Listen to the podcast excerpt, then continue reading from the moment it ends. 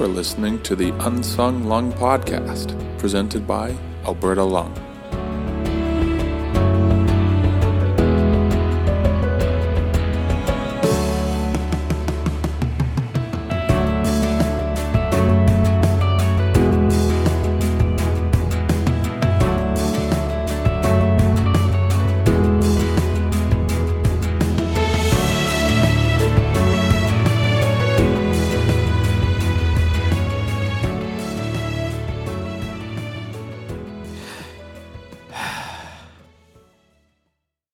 Hello, everyone, and welcome back to another edition of the Unsung Lung Podcast. You guessed correctly, my name is Jacob Sperling, and I am so excited to get into our interview today. I only have one bit of housekeeping before we get into the metaphorical meat and potatoes of our show. A reminder that Tackle Radon is now in full swing. If you listened to last month's show, you'll remember that Tackle Radon is a Western Canada wide radon awareness campaign combining the talents of lung health charities and CFL players from across the country. If you have not yet purchased a radon test kit or tested your home for radon, please visit tackleradon.ca to purchase your very own kit and find out your home's radon levels. I truly mean when I say that doing this small step today can save your, your children, your spouses, anyone who lives in your home's life in the future.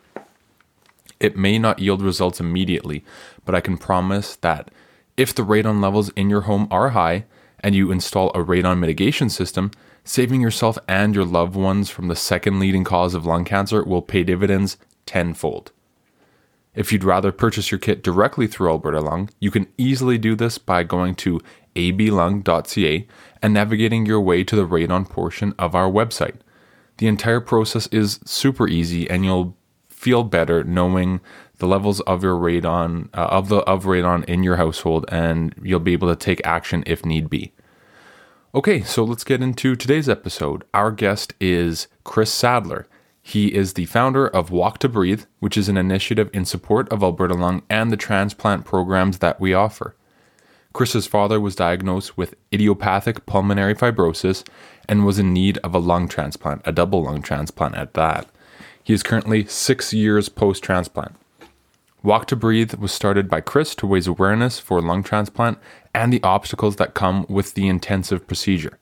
The last two years, uh, Chris walked 840 kilometers to raise awareness. This year, the initiative has moved online, and we are so excited to have the entire province to walk along with us.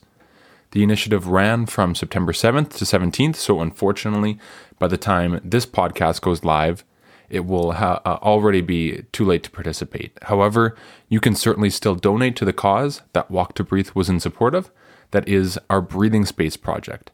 For those who didn't hear my previous episode with Alberta Lung President and CEO Lee Allard, we spoke about breathing space and how it will be the most amazing, amazing lung transplant home away from home for patients and their caretaker to stay at in Edmonton.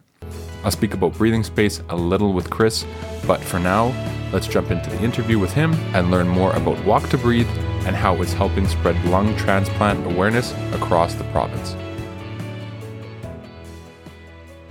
I am very excited to welcome the founder of Walk to Breathe, Chris Sadleir, on the Unsung Lung podcast today. How's it going, Chris? Good, sir. How are you doing? Good, uh, good to talk to you. Thanks for having me. Yeah, absolutely. I'm I'm so excited for for a conversation. So maybe before we dive into pulmonary fibrosis and walk to breathe and all of that good stuff that we love to talk about on the podcast, um, maybe you could give us just uh, and our listeners a little bit of a background on not not even lung health related. What what do you do in your day to day what what do you what, any hobbies anything like that? Just a little bit of a a warm welcome in. Yeah fair enough. Um i'm pretty uh pretty average guy you know. I uh i love music all kinds of genres all kinds of uh you know from the classics to the new stuff to country to everything. So music is a big thing for me. Um hand in hand with uh with that, I strap in the uh, the earphones and go for uh, for long power walks, or at least that's what I've done a good chunk of my life. And uh, as we talk a little bit more, you'll you'll hear uh, sort of how that worked into to you know what we're talking about and and some of the obstacles that I've hit this year as well. But uh, you know, just getting out and uh, staying active and and you know spending time with my my daughter as much as I can. She's not getting any younger. Um, you know, that's it. Aside from that, I'm a pretty average guy. I like my downtime. I like my social time. Uh, there's there's got to be a balance in there somewhere for sure. And travel. Who doesn't Who doesn't love to travel? And I hope to get back to that a little bit more. Yeah, absolutely. Perfect. That's that's so amazing. So before we dive into Walk to Breathe and all of the good that has come from that specifically, I want to discuss a little bit of the early days of your father's lung health journey, and that's what this all stems from. So maybe you can give us a little bit of a deep dive into what the process was like of learning that your father had idiopathic pulmonary fibrosis. Yeah the the process you know that's a that's a tough one because we got thrust into this as a family uh, obviously, my my father, as the patient, had to deal with that directly. But the uh, the ripple effects that it has on the family, and you know, all of us, including my dad, nobody nobody had ever heard of idiopathic pulmonary fibrosis. Uh, if we had, we certainly didn't uh, didn't know what it was all about, and and to to what degree. So you know there was some process involved right there to the fact that uh, you know a side story when uh, when he was diagnosed and, and the doctor said uh, okay we're going to get you on an oxygen tank. Uh, you're going to have to carry that around um, uh, wherever you go. Uh, he said eh, you know what?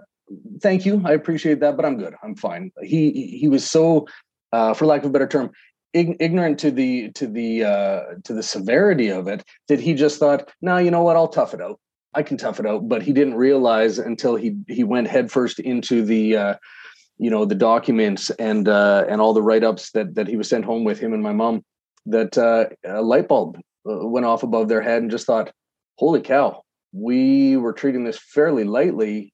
What are we reading here? They're talking about morbidity rates. They're talking about uh, you know, lung transplant, you know, it wasn't just a matter of, yeah, I might have to carry an oxygen tank around the rest of my life. It's so much uh, more severe than that. So that's part of the process is, you know, I don't feel that uh, that I handled it properly when I first found out about it because they hadn't gone into all the ins and outs with me yet. So I just thought, oh geez dad that's a that's a tough one. I'm sorry to hear that. Whatever you need i'm there to help you out. And and i thought it was going to be a struggle. I didn't think it was going to be um you know looking at at uh, death. You know I, I didn't think we'd be looking at imminent death if if uh, if a double lung transplant didn't come into play. So anyway he was he was diagnosed with that. There was no uh, cause for what he got. That's the idiopathic part of it um, certainly no no cure for it.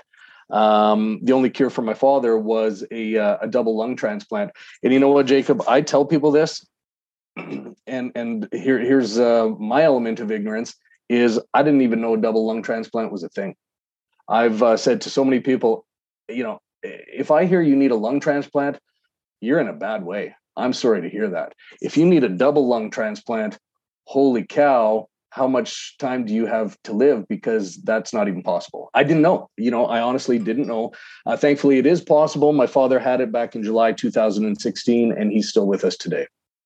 Amazing. I'm so glad to hear that. So yeah that, that, that's such an interesting process and kind of like just the i don't want to i get i guess you did mention kind of the ignorance but that kind of happens a lot with lung disease i feel like and just it's prevalent but it's not. People just kind of bat an eye to it. So when when you did learn about his diagnosis and and that really the only remedy for him was that double lung transplant what was the reaction of you and your family and and maybe your daughter i guess maybe she was too young but i guess your family in general yeah um you know it was obviously there was a little bit of shock and and and uh you know, I wasn't there. It was over the phone because I'm in Edmonton. They live in Calgary, so I heard about it over the phone. Uh, wasn't there to, you know, uh, offer my my support through a hug or something like that, um, or or a face to face chat. So you know, I felt a little bit distant at that point. Um, you know, my my parents are in Calgary. They're surrounded with my uh, my brother and his family. Um,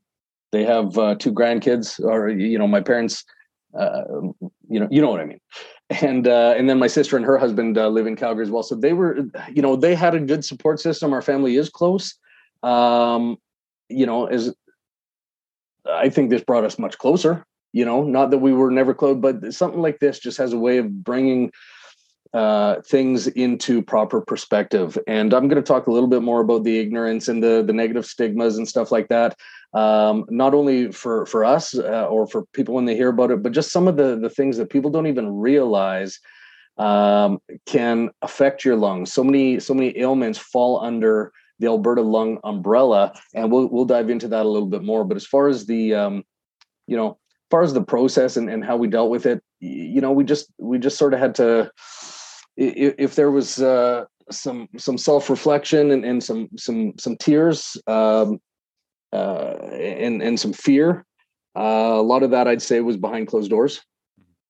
Uh, people deal with stuff in their own way, but uh, yeah, once we realized how severe it was, um, I was you know, of course, finding myself back to Calgary to visit as much as I possibly could, um, rearranging my schedule as much as I possibly could, um, and you know, stuff like that did uh, bring the family together because we knew we were up uh, up against a pretty tough battle uh, for Dad and uh, and and the the ripple effects and the stress uh, for a family as well.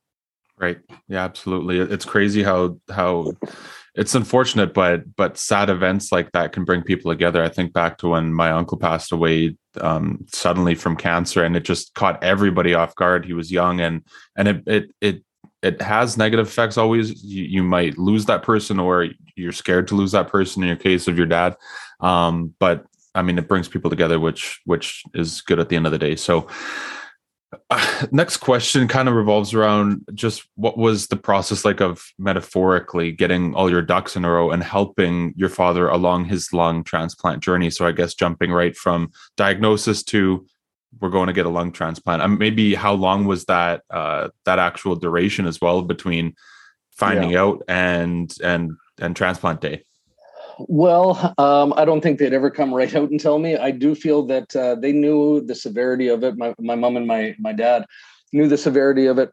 excuse me. Um, for a little bit longer than uh, than I found out. Um, maybe because they were still trying to process it and learning more about it before they they they wanted to to uh, you know scare anybody with anything. So I found out uh, really in in about August of 2015 that there was um, you know, uh, a, a year.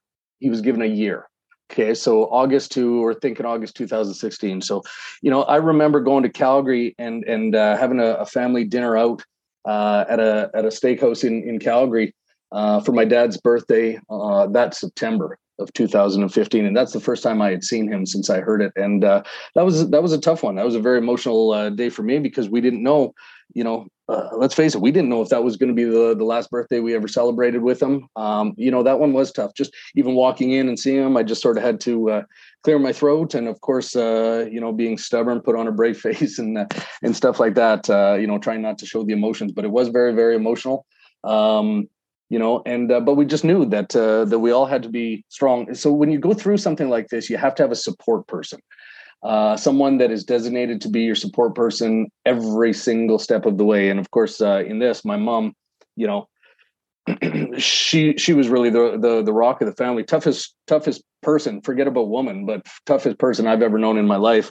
Uh, she'll just power through anything, and and she'll just uh, she'll keep herself together and and um, you know she she certainly did that, and and she was a very calming uh, um, aspect through all of it. And, and that's really all we could do is spend as much time as we could, quality time. And we, you know, again, I, I keep uh, I keep saying that it's not like we we we hadn't done that our entire life. We tried to, but uh, living in different cities and and all that kind of stuff, growing up and life takes over. You, you don't realize that oh my goodness a few months have gone by since i saw my parents uh, so uh, you know more effort to get there as much as we could and, and just really have that quality time was was really the process uh, and then in in May of 2016, the two of them had to come up to Edmonton for a boot camp. Uh, he was on the transplant list. My father was. Uh, no indication or guarantee that he was ever going to get that transplant, but uh, you have to come up for a, a month long boot camp, and and you you know you go through the psychological. Uh, training, if you will, and the the physical training and, and testing and and you know all that stuff with a group of people, and and you go through this boot camp, and uh, you know it was it was some long days for for my dad and my mom. They were you know um, away from home for a month. They had to live by the hospital so they weren't staying with me at the time.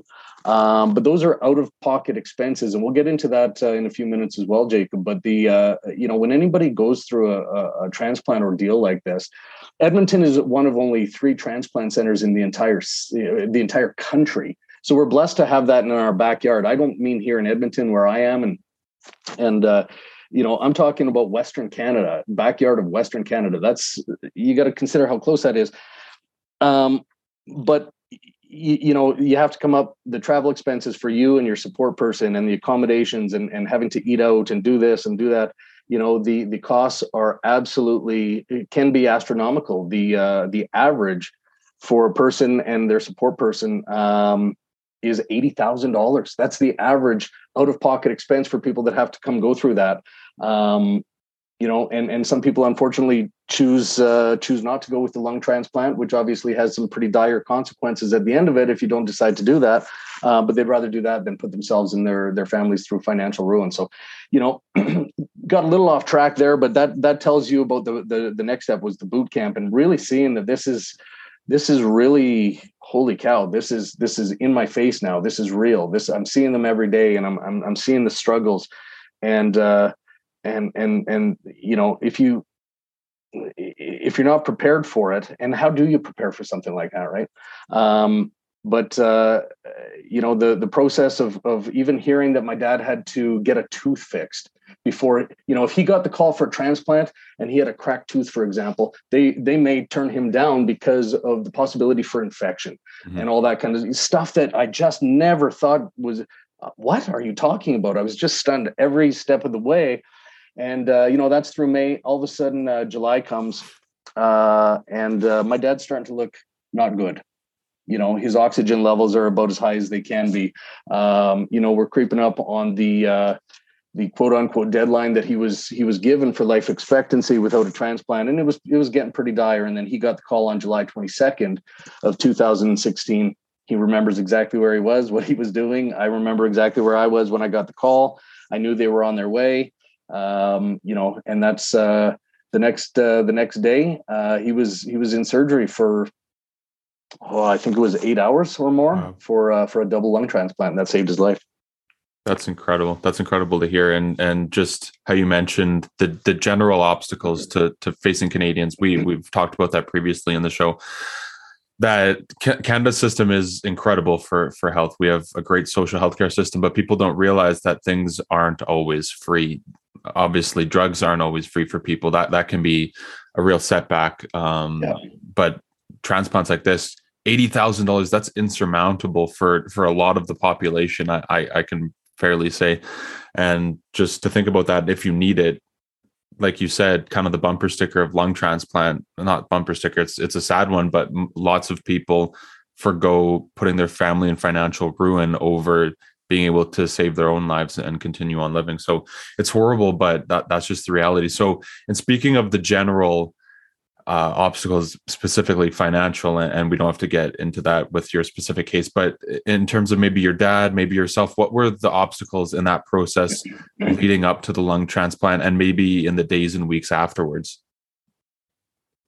Uh, the obstacles leading into the transplant and post transplant. Yeah, yeah. Any any major things like you, you mentioned the boot camp that was obviously a big yeah. obstacle and having to come here and, and live. But were there any? I guess I don't want to say hiccups, but what were the biggest things that you could think of that kind of that stood out and kind of I don't know I don't want to yeah. say made you upset, but we're just we're just hard to get past. Um, you know what? There's not a ton, Jacob. Um, the obstacles for me was really not being as close as, as I would like to be through that time. Um, you know, I have a full time job here in Edmonton, and I have a family, and my daughter keeps me busy, and extracurricular activities, and stuff like that. So I wasn't gonna. So that was an obstacle for me, and that that did weigh fairly hard on me. But uh, you know, made the best of it, right? So as far as obstacles, not too many because the boot camp and I mean, all the obstacles were for my parents and and the travel and having to live out of a bag and back and forth to Calgary and Edmonton. And I'll tell you though, when you uh, when you go and get set up with your boot camp and your transplant team, the every T is crossed, every I is dotted. They take this and say, here's where you're going to be, here's what you're going to do. You got to be here at this time, you got to be at this time. So there was very little guesswork involved, at least as far as I knew. Jacob, again, uh, my parents, uh, they're they're pretty uh, pretty strong people. They they they might have just uh, you know kept some of that stuff and, and powered through it on their own. But I don't think there were too many obstacles. The one I would say jumped out for me, and and this is selfish and uh, and uh, you know selfish for for my family um, is that he was in the boot camp with about uh, I think it was five other people, that were also on the the transplant list. And I I had a chance to to to see them and meet them while they were here in Edmonton for the boot camp, and uh, lovely people. Um, some of them, my my parents are still in. Uh, unfortunately, a couple of them have passed away. Um, uh, but the other ones, my, my parents are still in, in close contact with. That's a you know life changing relationships, right? So they're still in contact, but uh, you know, and I and I feel bad even saying this, but uh, I could see each one of them, and I just felt my dad was so so much further along in his illness that he was just not looking good. He was not looking like he was he was going to survive much longer, and it was just. And then other people in the group got the call before he did Right. And that was an obstacle for me. Um, I'm hearing myself say it, and I, I, I, sound like a sound like a jerk for saying it, but you know, in, in that point, family comes first. Yeah. Um, why isn't my dad in there? And uh, again, goes back to my my unknowing and my my ignorance. Well, it's not just the first set of lungs that come. Uh, you have to be compatible. You know, uh, uh you have to be certain certain matches for this, certain matches for that. So obviously I knew that, but the the selfishness crept in, and that was an obstacle for me. But um, sure enough, you know, within uh, I think about you know a few weeks of everybody in the group, most everybody got a transplant around the same time. So it did work out, and uh, I'm happy to say that my my father actually. Uh, seems to have a very very good set of lungs uh, those have not posed him too many problems over the last six years so that's fantastic Perfect. Yeah, that's amazing. And I don't think I, I, I don't know you well enough, Chris, to to comment, but I don't think you need validation in that and and putting family first. First, like I I think anyone would do the same thing, and you'd kind of be crazy not to. You're always you're always trying to look out for those you're closest to, and and even if you're not commenting to those people, obviously you wouldn't do that. But it's in the back of your head. If if it wasn't, you probably wouldn't be human. So, yeah, th- I appreciate so, that. Yeah, appreciate yeah. that. Yeah. So um, I, I do want to switch gears now. So thank you for that really, really awesome history on and and I learned personally some some things about lung transplant. I never heard about this boot camp. So learning new things every day, which is amazing. So uh, as I said, switching gears to your Walk to Breathe campaign, I'm just curious what spurred the thought of starting this initiative as general of a question as that is. Um, you know what? It's not really a general question. Uh, it's, it's it's no problem at all. I've I've told this story a few times because uh, it's sort of taken on a life of its own. So obviously, the ordeal we went through with my father, that was the inspiration um, for the Walk to Breathe.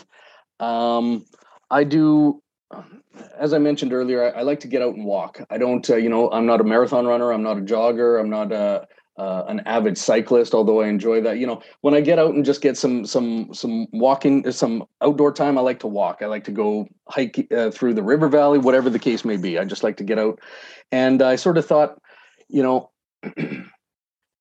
few years after the transplant i just felt like i needed to to do something. I wanted to do something. I wanted to sort of challenge myself. I wanted to do something good. I, I guess i was at that point call it a midlife crisis or, or what. I just thought started thinking what have i done in my life to to help others? And and i have over the years. I i get involved with charity. I, have donated to charity. I, I volunteer and, and stuff like that throughout my life. But what have i really done? And uh, what can i do to you know, uh, help other people. And if I'm going to help a charity, what charity is it? Well, I didn't have to look too far for that, right? It had to be uh, had to be Alberta Lung because um, you know my father had idiopathic pulmonary fibrosis. But through this whole process that we talked about and learning everything over the years, I was stunned to realize how many things actually. So you know, I could have got involved with a, a specific division uh, you know, there's the Pulmonary Fibrosis Society, there's the Lung Cancer Society, there's cystic fibrosis, there's everything. you mold that all together, and then you look at everyday terms like sleep apnea and asthma, the flu and bronchitis. Jacob, these all fall under the Alberta Lung umbrella. So I just thought that was the the charity that I wanted to go through. If you've ever watched a human being struggle to breathe, it's absolutely devastating and heart wrenching to watch. Um, so you know, it's just it's not just IPF like my father had that uh, that uh, takes your breath away. It's uh, babies born in the hospital with severe asthma. Some of those babies, unfortunately, never leave the hospital.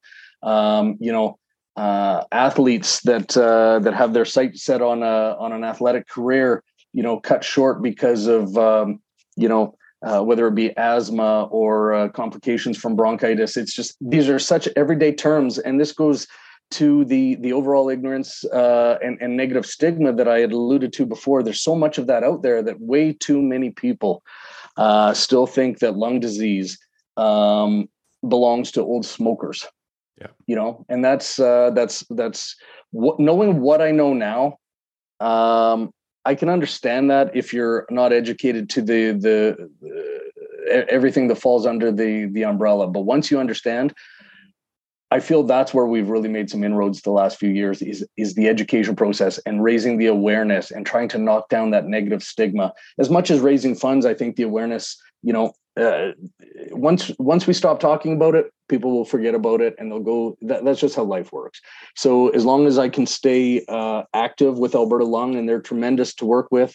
Um, you know, I approach them. I am the founder of the walk, but let's let's make no mistake about it. Uh, that just means I had the idea and I wanted to start it. And uh, but they they've been my right arm through all of this and and then some. So it definitely is a joint effort between the two, and uh, that's how the Walk to Breathe was started back in uh, 2020.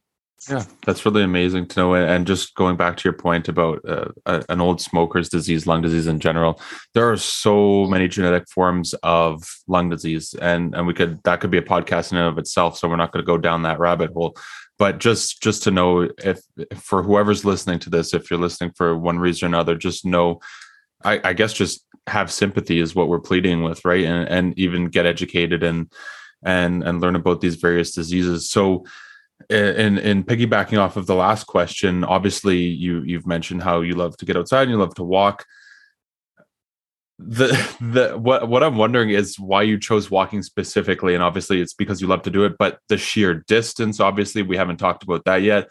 But you you could have done some kind of big event to raise funds and awareness, or maybe organized a 50-50 for fundraising. But you chose to walk from Lethbridge to Edmonton, if that I believe that's correct. Uh, so why this form of awareness? Yeah, so the so the first year, so I just thought uh, you know walking the the highways with a uh, I, I had this vision. Um, you know, there's all kinds of walks and runs and relays and, and golf tournaments and stuff like that that are that are team events and fundraisers and stuff like that. And um, you know, we we've sort of we've sort of gotten into that a little bit this year for a couple different reasons. How it started though, you know, the the inspiration came from my father my determination in, in in doing this and continually doing this over the, the last few years is for all Albertans that struggle to breathe every day. And that's that's why I wanted to do so the first year I decided to go Calgary, my hometown, start in Calgary and walk back to Edmonton and, and, and finish at, in my you know my my current home, my current city. Uh, because it wasn't just an Edmonton initiative. I wanted it to be you know, uh, an Alberta-wide initiative. There are almost a million Albertans every single day that struggle to breathe. One in five Albertans will be affected by this, and it's not going away anytime soon. So I just thought having that visual and being able to tell my story, um, you know, it became a second full-time job very very quickly um, trying to get sponsors trying to raise money doing all the social media setting up interviews uh, radio television everyone was fantastic i just thought that visual aspect and and sort of taking what i do in my profession and uh, and you know working that into to building that awareness i just i really felt a visual was necessary. So uh, a, a guy walking down the highway whether it's snowing, raining, windy, cold, whatever, um, and a, a, a, logoed vehicle with big signs that say "Walk to Breathe," you know, giving an indication what we're doing. It's just it's a reason to start that conversation, and once that conversation is started, uh, it, it can continue to go. So I, I just thought, you know, what I'm doing already on a regular basis, walking. let's uh, let's turn that into doing something uh, something good create that visual start that conversation we made some really good inroads the first year we we had a goal uh, we met that goal and exceeded that goal um, and everyone uh, shouldn't say everyone but everyone wondered um, you know was this a one-off just to to to gain some uh, some awareness for alberta lung yeah it, that's it, it was to to gain the awareness, but I don't think our job was done yet. So I decided, okay, Calgary to Edmonton, two largest centers, did that the first year. We're missing out on a huge corridor of the province. So I decided to challenge myself um, and and hit more people with our awareness down through the southern Alberta corridor as well. So I went Lethbridge back to Edmonton last year, over 17 days, over 30 kilometers a day. Uh, we hit some tremendous uh, uh, weather patterns, extreme heat, and and uh, you know it was the smoke last year, everything. But um, you know we really felt like we made bigger inroads, hitting more people last year, and that's not to negate the northern part of it, the the the Fort Macleod's, the the Grande Prairies, Peace Rivers, Lloydminsters, all that, they were all part of it as well, and we can't thank uh, uh, everybody enough from all over the province. But it took on a life of its own, and uh, you know, last year was symbolic. We crossed the finish line. My mother, my father, and I, arm in arm. Uh, five years to the day of his uh, double lung transplant. So, um, a lot of people thought that was symbolic, and uh, that was sort of the the end of it. Well, it just so happened that was his fifth anniversary, but that didn't mean our job was done. So we tried to do it again this year, mm-hmm. and uh, uh, found that Lethbridge to Edmonton corridor was was really strong, and there's a lot of room to build on that. Um, I've I, I, ran into some physical problems this year, so we had to change our focus and uh, and do something a little bit different this year. For sure, uh, uh we'll, we'll, touch on that certainly, and, and how the event is virtual this year. I, I can't help but draw the comparison though, and I, I don't know if I thought about this prior to today, but the the thought is popping into my head right now. I have to draw the comparison to, between the Walk to Breathe and Terry Fox's run. Did you ever did you get any inspiration from that? Did you did, what was there comparisons that you heard from people? Yeah, you know what? That's a good question, Jacob. I've uh, I've been asked that a few times over the last couple of years, and uh, first of all, did I get inspiration? I think everybody and their dog, not only in Alberta, but across Canada and around the world, is inspired to this day by the Terry Fox story. It's absolutely, it's it's an untouchable feat. Um, so do I put myself in that? Do I do I compare my not in any way, shape, or form? Uh, that was a that was a level unto itself, and uh, can't give that uh, that um, effort uh, uh, enough you know praise. So for me it was just something where you know i had a story to tell. Uh, my father became I, I, say my father became the rock star the first year because the first year i was walking but the support vehicle behind me um, was you know an rv and my parents literally every step of the way were behind me because they drove the rv so my dad became the people would uh, would stop us at our rest stops they'd pull us over on the side of the road and ask if they could donate and they wanted to get pictures with my dad. They wanted to talk to my dad because they had just been diagnosed or they lost a family member or a close buddy. And he became the rock star of that of course my mom as well because uh, you know just these the the sweetest people in the world just uh, hurling down the highway at about three kilometers an hour um, you know staring at my backside for uh, for the entire trip. So um, you know the uh, the uh, there are some similarities. It's not lost on me that the you know the the vehicle and the the walk and stuff like that, but not in any way, shape, or form do I compare myself to that. But if people can uh, can take notice of something going down the highway and uh, and it starts that that's really what it comes back to for me is is uh, starting that um, conversation, asking you know what are you guys doing? What am I donating to here? Oh, I did hear about this, or I saw you on the news. Can I please donate? People doing uh, you know pulling over on the side of the highway uh, driving up, doing a U-turn at the next intersection, come back and and and want to give me money. That's that's fantastic. And you know what, Jacob, I'm not here in any way to take a pat on the back or the accolades. I have no desire for that. I don't uh, care to do the interviews. Uh, my face doesn't need to be on TV. My voice doesn't need to be on these interviews. It just so happens that I have a story to tell that we found out has really touched a lot of people. Again, my father became a bit of a rock star the first year, and uh, he's uh, humble, so he didn't uh, he didn't care much for that. But all in stride, right? Um, but it started that conversation, and all of a sudden, people felt that you know finally uh, although I struggle to breathe, uh, nobody understands what I'm going through. Nobody is talking about what I'm going through. Nobody cares what I'm going through, um, like like maybe some other charities do. Lung disease is not a sexy charity for a lot of people to donate to because it does have that negative stigma that we talked about. So we need to knock down that stigma, talk about it more, realize the uh, tremendous importance of Alberta Lung. Uh, because I can I can I can pretty much guarantee this: one in five Albertans right now are afflicted with some form of lung disease. Again, asthma, bronchitis, sleep apnea, uh, IPF, COPD, all that stuff falls under Alberta Lung. Those are the people afflicted by it. Think of the ripple effect. So it affected myself, my brother, my sister, my mother, our, our in laws, our friends, our family, neighbors.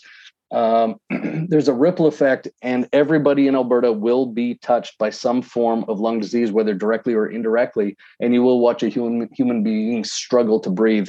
And uh, and I hope you remember um, you know Alberta Lung when when it comes to that because they are uh, uh, you know among the highest uh, lung disease is among the highest mortality excuse me mortality and morbid, morbidity rates in the top three yet, yet you know and, and, the highest when you when you factor everything in yeah they're so grossly grossly underfunded that they need that conversation they need those donations they need that support and if i can uh, if i can help out in my in my small way with the walk to breathe to me that's what it's all about Absolutely. Yeah. You may, I, I will mention that you might not like to draw those comparisons and, and obviously not seeking the fame or anything like that, but I will draw them for you and I will give you a pat on the back every single day that we can. So absolutely. But uh, speaking of this, this year's walk, it is virtual, as you mentioned before. So I'm just wondering if you can explain to our listeners why it was I, will say was because it's it's finished now. It, it, ended on September 17th. Why it was so yeah. uh, important to keep the momentum going through, uh, although your your actual physical physical walk couldn't take place this year.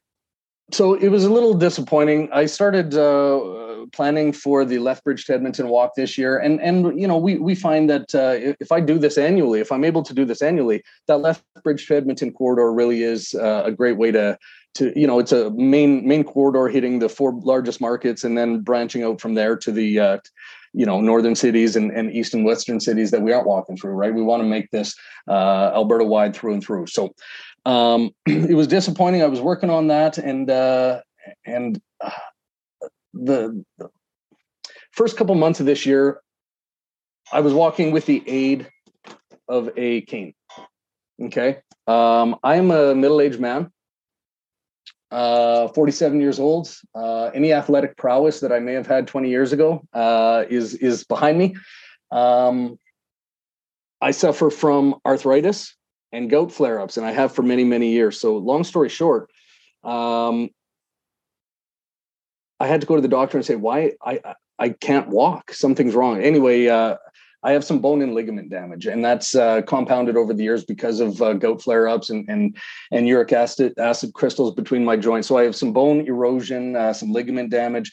Um, I heeded their advice not to walk this year, um, and it was very disappointing because I thought that we were going to lose some momentum. And then uh, Alberta Lung popped up and said, "No, we're not. We're not doing that at all. You take care of yourself." Our goal is to get you back next year if you want to do it and the year after. But right now, you need to heal. Uh, we're not losing this momentum. We can do this, take it virtually. We're going to touch, uh, you know, if you touch 10 people, that can touch 10 other people, and then those people can touch another 20 people. It has that branch out uh, snowball effect. And that's what we did. So, unfortunately, I pushed it as far as I possibly could to see if I was able to do the walk this year. And it was pretty late into the year, uh, into June and July when uh, really I'm getting ready to start my walk, and then we realized we had to switch uh, switch gears, and we were promoting it throughout the summer for the the walk in September, and we decided to do it uh, September 7th to the 17th this year. Uh, symbolic to end it on the 17th. Uh, that is my father's 73rd birthday, and as I mentioned earlier in the interview, that's uh, you know we didn't know how many more birthdays uh, we would have, uh, if any, a few years ago. So, so it was emotional, and, and it just seemed like the right thing to do, and that's why it went virtual this year. My goal is to heal up and um, and and do it next year. Maybe it's a hybrid next year. Maybe I am out. I, I really like that community feel and the the shaking hands and the kissing babies in the communities that we're walking through, and that visual aspect um, is fantastic. But you know, to reach people virtually as well, uh, we saw some some definite successes this year.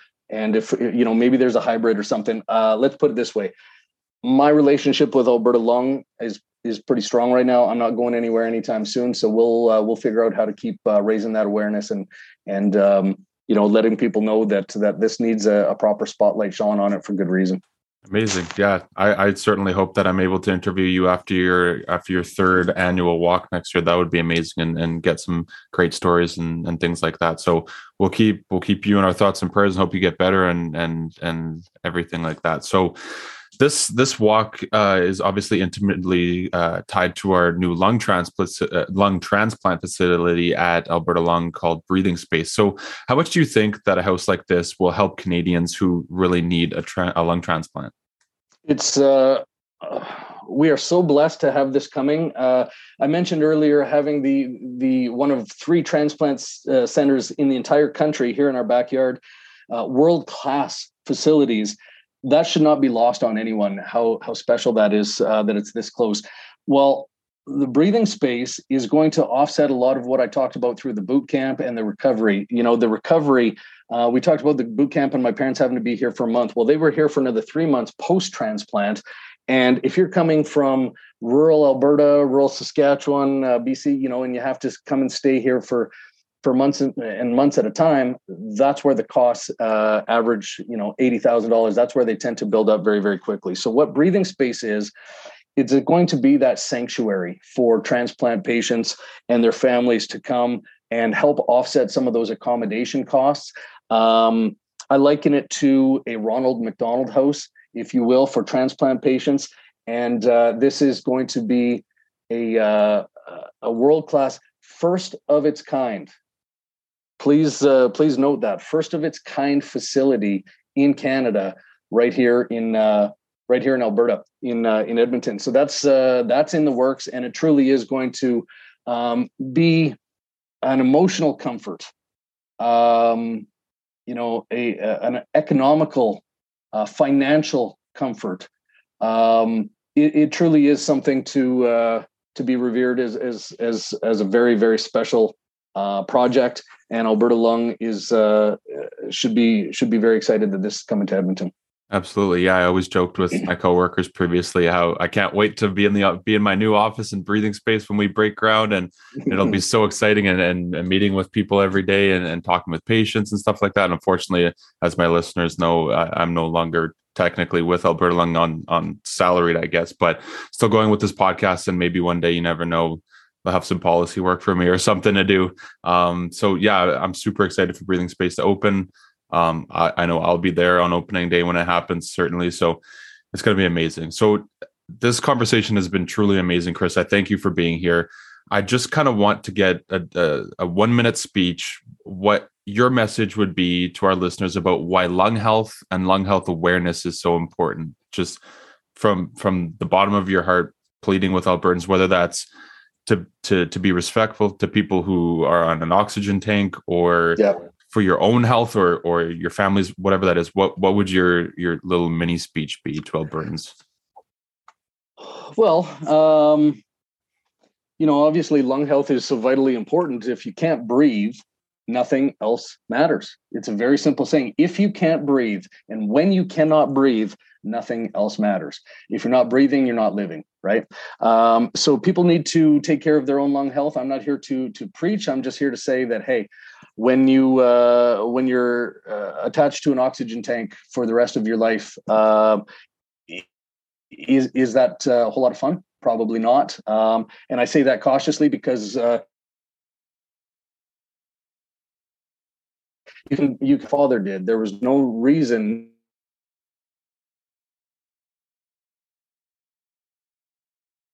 no, cause for his pulmonary fibrosis. Um, but uh, the more you can take care of yourself, great. Uh, as far as you know, as far as people that are going through it, yeah, the respect level, um, meaning just uh, understand, put yourself in their shoes. You know, uh, if if you have the opportunity to to hear our message and and donate to the cause um, I hope you do that because of what you've learned. Uh, the, the statistics, the one in five, almost a million Albertans every day that struggle to breathe. You know, the the babies with asthma, the uh, you know people that that who doesn't know somebody that that suffers from sleep apnea and, and wakes up a few times throughout the night? Well, that's a potentially deadly uh, disease, and it falls under Alberta Lung. Everyday stuff that people just need to shine a larger spotlight on. So if uh, if they're hearing anything uh, now, or they hear me talking about it uh, two weeks uh, down the road, or they heard me talking about it last year. I just hope that it stays top of mind for everybody because lung disease is something that, uh, you know, uh, the Alberta Lung Association or Alberta Lung has to deal with every single day. And uh, they're there to support Uh, they'll answer any questions, but there's only so much they can do uh, once the conversation stops and once the funding stops. And uh, you know they're they're doing a tremendous, tremendous job. But they absolutely need our help from every Albertan because every Albertan will be affected uh, by lung disease at some point in their life. Yeah, absolutely. That is such a great message. So thank you for that, Chris. So perfect. I, I, I would like to extend a massive thank you to you, uh, not only for being on the show today, but for starting Walk to Breathe, that initiative, and helping Alberta Lung spread awareness about pulmonary fibrosis, lung transplant, and just lung health in general. So thank you so much for that. Absolutely, Jacob. I am at your disposal anytime you want to talk about anything. I will make myself available because uh, you know, I sound like a broken record, but once we stop talking about it, people will forget about it. We cannot afford that to happen. Um, you know, uh, the inspiration for the walk to breathe from my father and our family ordeal through all that. But again, the determination is for every Albertan across every race, every gender, um, you know, every age demographic. Uh, it, it, doesn't discriminate. It will hit anyone and everyone at some point. So uh, let's just keep the conversation going. Absolutely. Yeah, that is such an awesome message. So I guess that'll wrap up our, our interview today, and I'll just send us right through to the outro.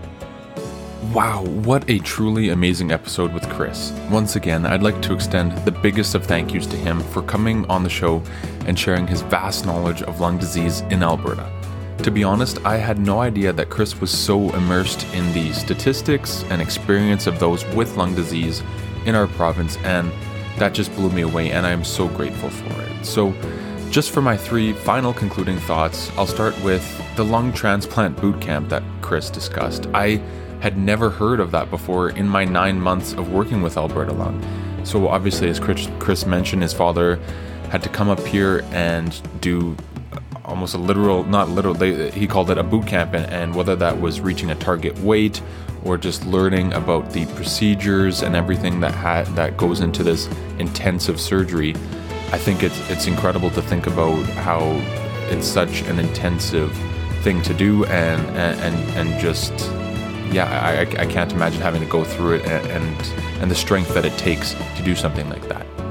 My second point, my second final concluding thought is about the average cost of a lung transplant in Alberta, and that being $80,000 to receive a lung transplant. That is incredible, and for most, I would say, is almost insurmountable. That's why we hear and how I've talked about, especially with Lee before in, pre- in, a, in the previous episode, about how some people choose death over financially ruining their families, and that's something that on it's horrible. It's not good to think about, but it just show it sheds a light on the true reality of things and, and, and, how I mentioned early in the show that while Alberta's and Canada's uh, healthcare system is a great one, it does have flaws, and something like this to keep Chris's father, anyone who needs a lung transplant alive, it could cost upwards of six figures, which is crazy, and and I think we have to keep that in mind.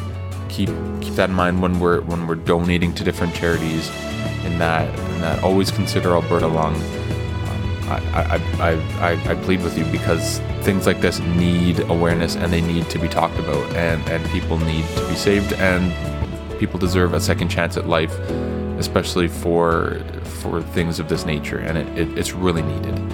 My final concluding thought is just about kind of in general Chris's Walk to Breathe, but specifically the community engagement that it raised, and whether that was people turning around on the highway to go and donate to him, stories shared, funds raised, anything like that. I think it's incredible how it brought people together and just really obviously it raised awareness, but it raised awareness in a way that that is so sensational and, and, and it's incredible to think about how the stories that were shared with Chris in that like, oh, my, my mother just had a, a double lung transplant, or oh, my sister had a double lung tran- tra- transplant, and this is this is the process.